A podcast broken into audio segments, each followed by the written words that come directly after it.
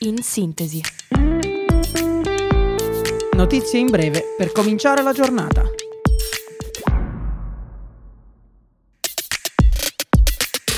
Buongiorno a tutti da Radio Yulm, io sono Francesca e questo è In Sintesi, il podcast dedicato alle notizie del giorno. Di nuovo guerra tra Israele e Palestina. Sabato 7 ottobre il movimento islamico palestinese Hamas ha colpito Israele con migliaia di missili. Il numero delle vittime è in costante aumento.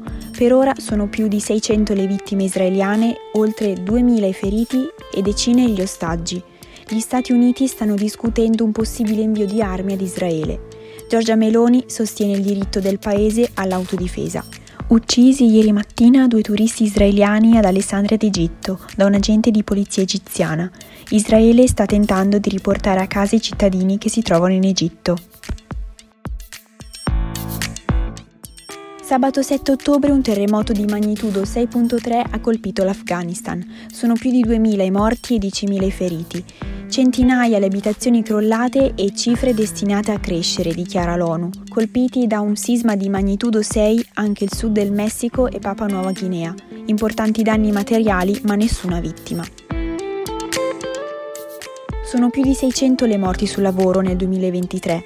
In occasione della 73esima giornata nazionale per le vittime degli incidenti sul lavoro si è espresso il presidente Sergio Mattarella. Morire sul lavoro è uno scandalo inaccettabile per un paese civile. La sicurezza non è un costo, né tantomeno un lusso, ma un dovere e un diritto inalienabile di ogni persona. Trasporto locale in sciopero, oggi nelle grandi città.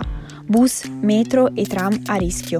Scenderanno nelle piazze i lavoratori a manifestare il loro dissenso. Lo sciopero rivendica l'introduzione del reato di omicidio sul lavoro e il salario minimo per legge a 10 euro l'ora, spiega il sindacato USB. Venerdì 6 ottobre è stato assegnato a Narges Mohammadi il Nobel per la pace.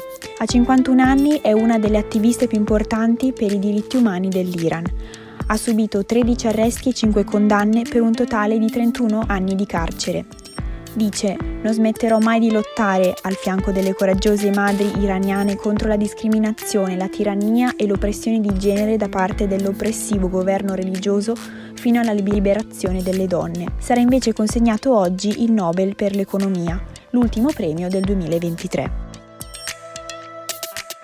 Yannick Sinner vince ancora a Shanghai, un incontro sofferto in avvio contro l'argentino Sebastian Baez. L'azzurro perde il primo set ma poi reagisce. Vince il secondo a 6 a 2 e il terzo a 6 a 3. Si qualifica agli ottavi di finale del Masters 1000 di Shanghai. Yulm, Materia Viva Summer Tour fa tappa nella nostra università. Materia Viva è un docufilm che parla del rapporto tra uomo, tecnologia e ambiente. La proiezione e la discussione avranno luogo questa mattina dalle ore 10 nella sala dei 146 in Yulm 6. L'evento è aperto a tutti fino ad esaurimento posti. Queste erano le notizie della giornata. Ci risentiamo domani sempre su Radio Yulm con In Sintesi.